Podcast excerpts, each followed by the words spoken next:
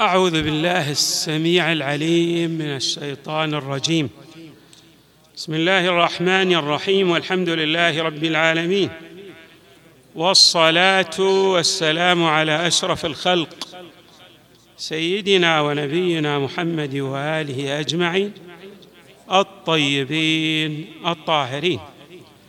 قال الله تعالى في القرآن الكريم والذين إذا فعلوا فاحشة أو ظلموا أنفسهم ذكروا الله فاستغفروا لذنوبهم ومن يغفر الذنوب إلا الله ولم يصروا على ما فعلوا وهم يعلمون. أولئك جزاؤهم مغفرة من ربهم وجنات تجري من تحتها الأنهار خالدين فيها. صدق الله العلي العظيم. من المباحث الهامة التي أكد عليها القرآن الكريم وأولتها الروايات عناية فائقة وكبيرة مسألة الستر. والستر كما تفصح عن ذلك الروايات هو حجاب جعله الله للعباد. حتى ورد في الرواية لو تكاشفتم ما تدافنتم. بمعنى أن الإنسان من طبيعته أن يخطئ فإذا اطلع عليه غيره ساءه ذلك وبعد عنه. الله تبارك وتعالى جعل سترا على العباد. وهذا الستر له معان متعددة من معانيه أن يستر الإنسان على أخيه الإنسان إذا اقترف السيئة. ومن معانيه ولعله أهم كما يظهر من الروايات أن يستر الإنسان على نفسه. وتفصح بعض الروايات عن معنى جد هام ألا وهو أن من لم يستر على نفسه فهو يحارب الله تبارك وتعالى. كيف أن الإنسان المطلوب منه أن يسير في صراط العبودية مستقيما في نهجه بمعنى حتى إذا اقترف بعض الذنوب لا يصدق عليه إنه حارب الله. ولكن لاحظوا إذا فعل فاحشة أو اقترف ذنبا وحدث بها غيره متجاهرا بذلك فهو من الذين يحاربون الله تبارك وتعالى.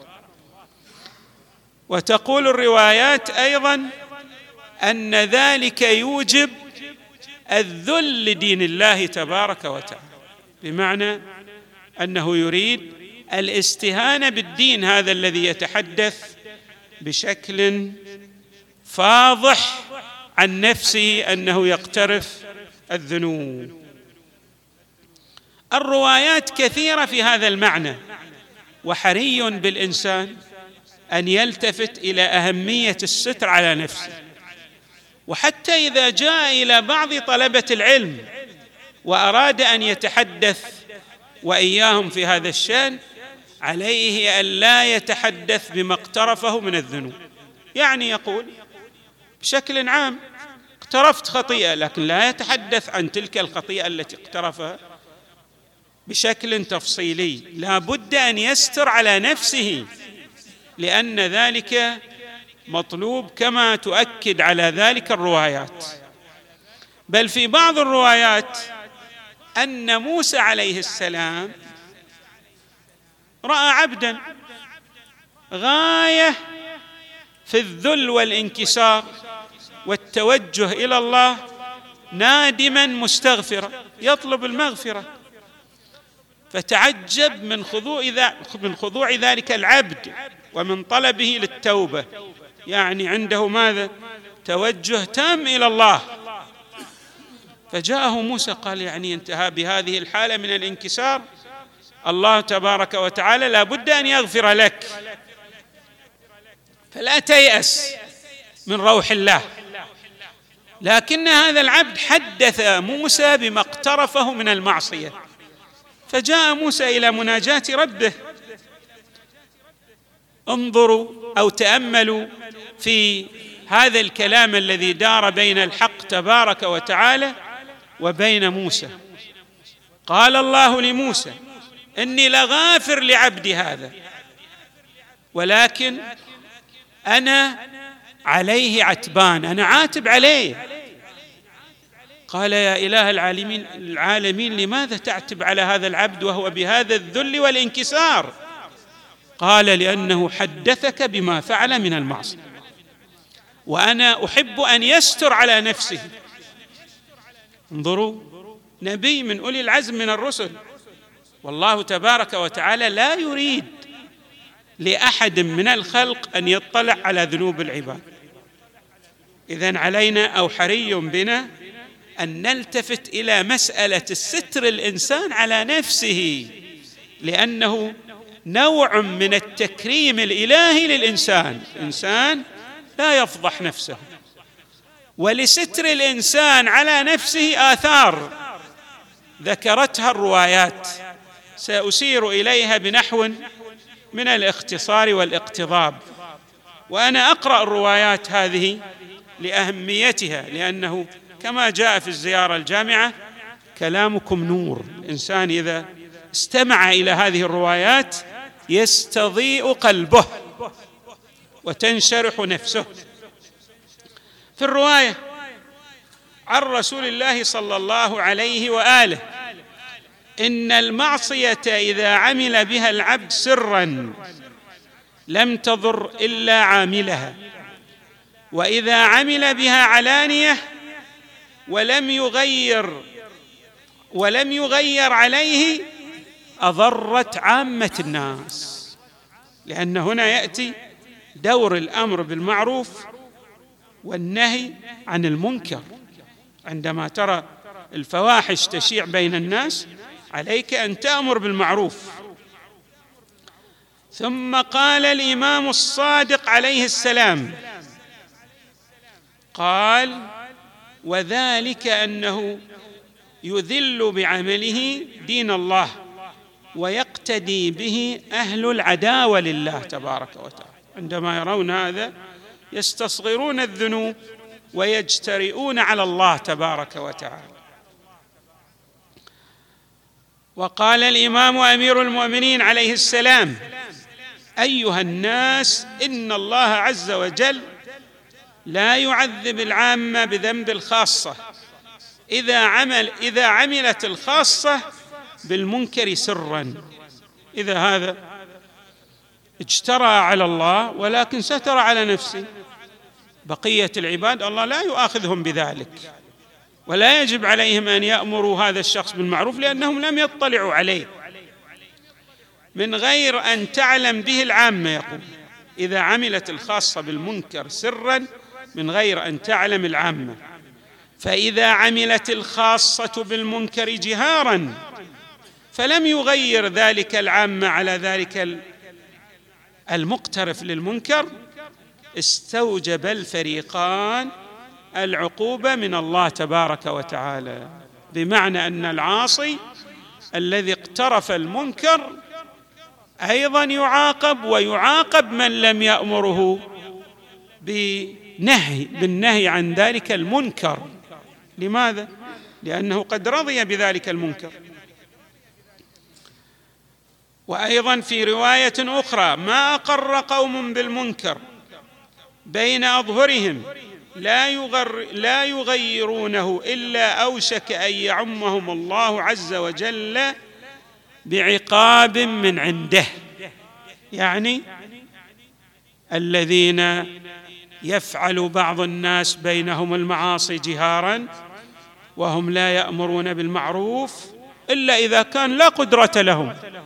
فيعذرون في ذلك. أما إذا كان بإمكانهم أن يأمروا ولو بألسنتهم عليهم أن يبادروا إلى ذلك كي لا يعمهم الحق تبارك وتعالى بعذاب من عنده. أيضا كما أشرت الروايات تفصح عن هذا المعنى وهو ترتب الآثار الوضعية على الناس وعلى هذا المقترف بالمنكر للمنكر. قال إمامنا الرضا عليه السلام المذيع بالسيئة مخذول. انظروا من الآثار الوضعية التي تلصق به تلازمه الخذلان الإلهي بمعنى البعد عن رحمة الله. تبارك وتعالى إذا جاهر بالمعصية. والعكس من ذلك إذا ستر على نفسه كما تقول الرواية عن إمامنا الرضا عليه السلام والمستتر بالسيئة مغفور له الله يغفر له الذنوب. بل هناك أثر وضعي آخر وهو تعجيل النقم. بعض الذنوب الله تبارك وتعالى يمهل الإنسان وقد يمهله طويلا. كما جاء في الروايات الله أمهل بعض العصاة وهم يقترفون كبائر الذنوب ومنهم فرعون. عشرات السنين. من رحمة الله تبارك وتعالى إمهال العصاة لأن الله لا يريد أن يعجل النقم على عباده إذ هو الرحمن الرحيم. يقول الإمام أمير المؤمنين عليه السلام مجاهرة الله بالمعاصي تعجل النقم.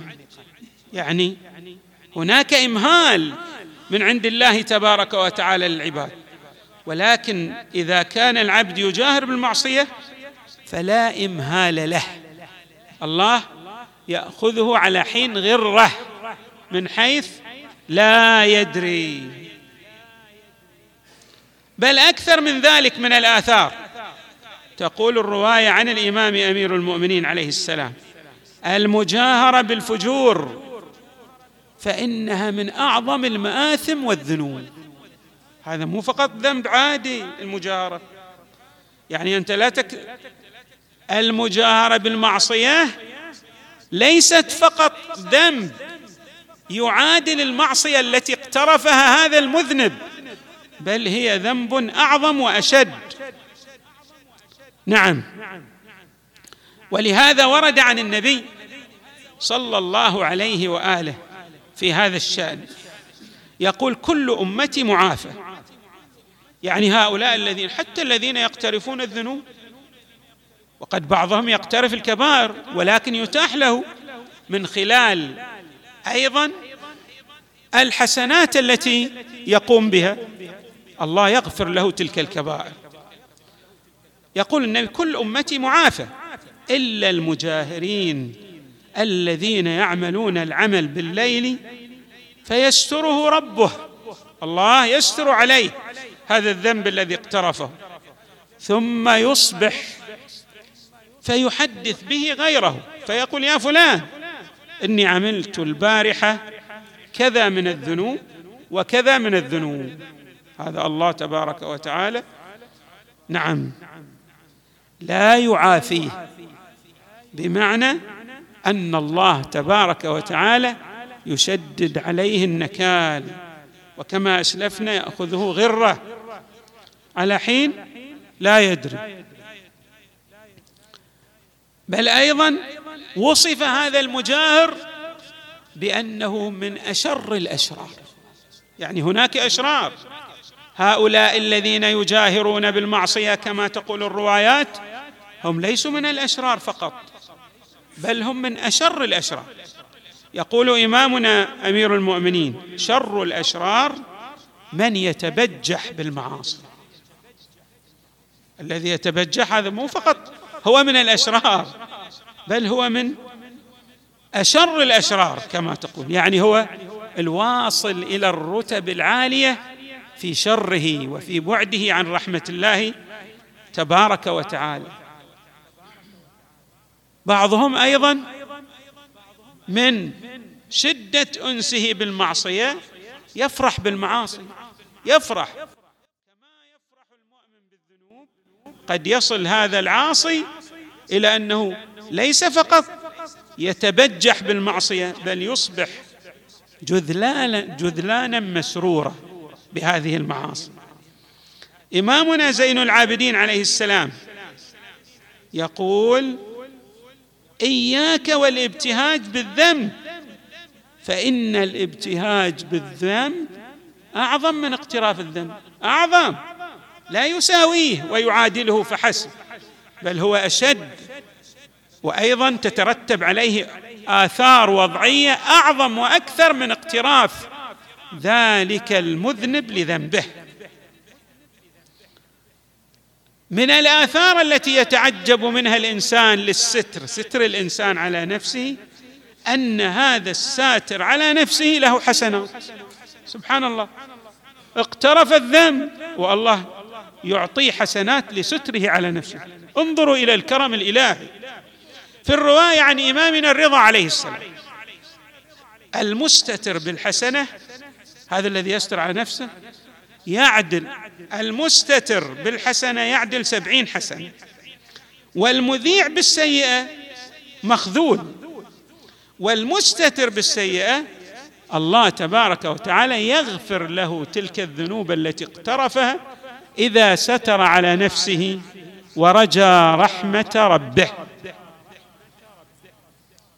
الروايات تؤكد للمؤمن أن لا يجاهر الله بالفجور والمعصية لأن ذلك يؤدي به إلى الخذلان الإلهي والبعد من رحمة الله. انظروا إلى هذه الرواية. يقول إمامنا الصادق عليه السلام إني لأرجو النجاة لهذه الأمة. واحد لمن عرف حقنا أهل البيت. ولكن الناس الذين لا أرجو لهم نجاة هؤلاء الذين يدعمون السلطان الجائر الظالم العسوف وأيضا صاحب الهوى والفاسق المعلن والمجاهر بمعصيته. هؤلاء لا أرجو لهم نجاة من الله. وأيضا الذي ينكر حق أهل البيت عليهم السلام. في رواية أيضا أخرى عن إمامنا الصادق عليه السلام إياكم والإصرار على شيء مما حرم الله في ظهر القرآن وبطنه. وقد قال الله تعالى ولم يصروا على ما فعلوا وهم يعلمون الآية التي تلوناها. نسأل الله أن يستر علينا الذنوب ويقين اقتراف هذه المآثم ويجعلنا مع محمد وآله البررة الميامين في الدنيا والآخرة وصلى الله وسلم وزاد وبارك على سيدنا ونبينا محمد وآله أجمعين الطيبين الطاهرين.